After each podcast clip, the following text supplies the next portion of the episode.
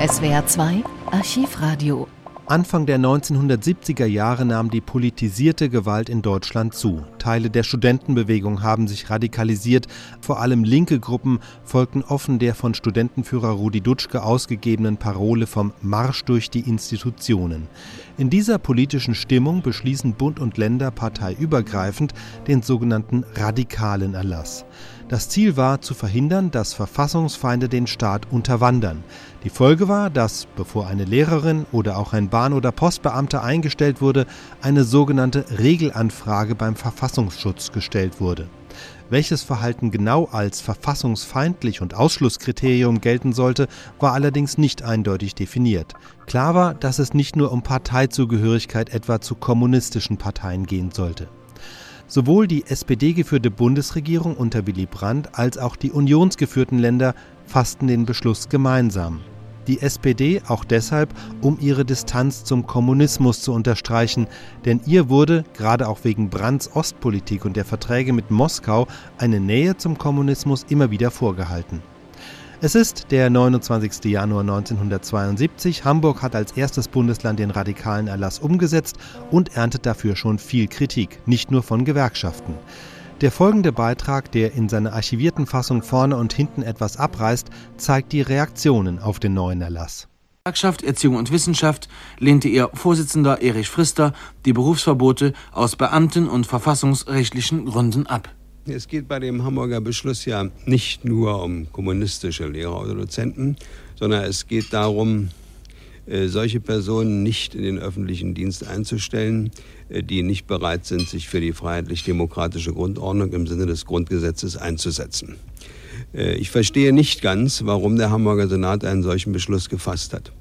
Äh, so etwas steht seit 20 Jahren im Bundesbeamtengesetz und auch im Hamburger Landesbeamtengesetz. Was soll's also? Hat der Hamburger Senat den Beschluss bisher nicht beachtet oder äh, sieht er eine Notwendigkeit, das jetzt zu betonen? Offensichtlich will man äh, doch damit einschüchtern und Unsicherheiten schaffen, äh, will also Lehrer, Hochschullehrer, aber auch andere Beamte verunsichern, äh, die sich als unbequem herausgestellt haben. Ich meine, dass das eine Praxis ist, die man in der Demokratie nicht anwenden sollte. Die Gesetze geben genug her, um denen entgegenzutreten, die wirklich Verfassungsfeinde sind und die aus dem öffentlichen Dienst fernzuhalten, die unsere Grundordnung beseitigen wollen. Wir wollen die Rechtsstaatlichkeit gewahrt wissen. Wir identifizieren uns nicht mit den politischen Anschauungen derjenigen, die nicht eingestellt werden, aber wenn sie unsere Mitglieder sind, erhalten sie unseren Rechtsschutz, weil wir die Demokratie sehr ernst nehmen. Um die Verfassung sorgt sich auch die Bundesassistentenkonferenz. Für sie spielt aber auch die Befürchtung einer bundesweiten Disziplinierungskampagne im Hochschulbereich mit. Für die BAK sagte ihr Geschäftsführer Hans W. Schulten, nach Ansicht der BAK wird diese Maßnahme in erster Linie dazu führen, engagierte Leute aus Hochschulreformkreisen in Zukunft mundtot zu machen, weil sie befürchten müssen, bei nicht regierungstreuen Aktivitäten künftig von ihrem Beruf ausgesperrt zu werden.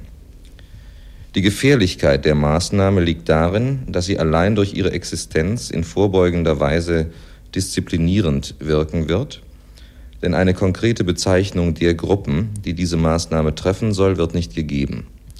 Das wird dazu führen, dass sich im Grunde alle, eigentlich alle an den Hochschulen politisch aktiven Personen, wenn sie nicht mit der Regierungslinie übereinstimmen, angesprochen fühlen müssen. Man muss befürchten, dass dieser Beschluss, wenn er in allen Ländern wirksam werden sollte, die in den letzten Jahren in Gang gekommenen Reforminitiativen von Hochschulangehörigen massiv behindern wird und so der Rückfall in die früher oft beklagte politische Apathie befördert wird. Ideologisch stärker festgelegt ist der Verband Deutscher Studentenschaften VDS. Hierzu Matthias Albrecht, VDS-Vorstandsmitglied aus Bonn. Der Beschluss, niemanden, der Kommunist, Sozialist ist, in den öffentlichen Dienst zu übernehmen, ist in unserer, in unserer Anschauung verfassungswidrig. Außerdem ist er politisch völlig unhaltbar, da in diesen Beschlüssen in unerträglicher Weise linke und rechte Gruppen in sehr diffamierender Weise gleichgesetzt werden.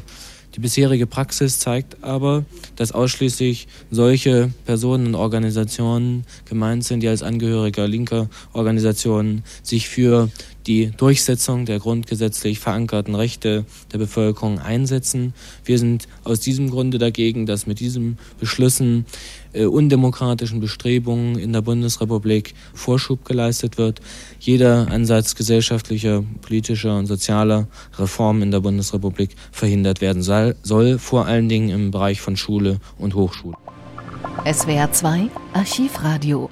Viele weitere historische Tonaufnahmen gibt es, thematisch sortiert, unter archivradio.de.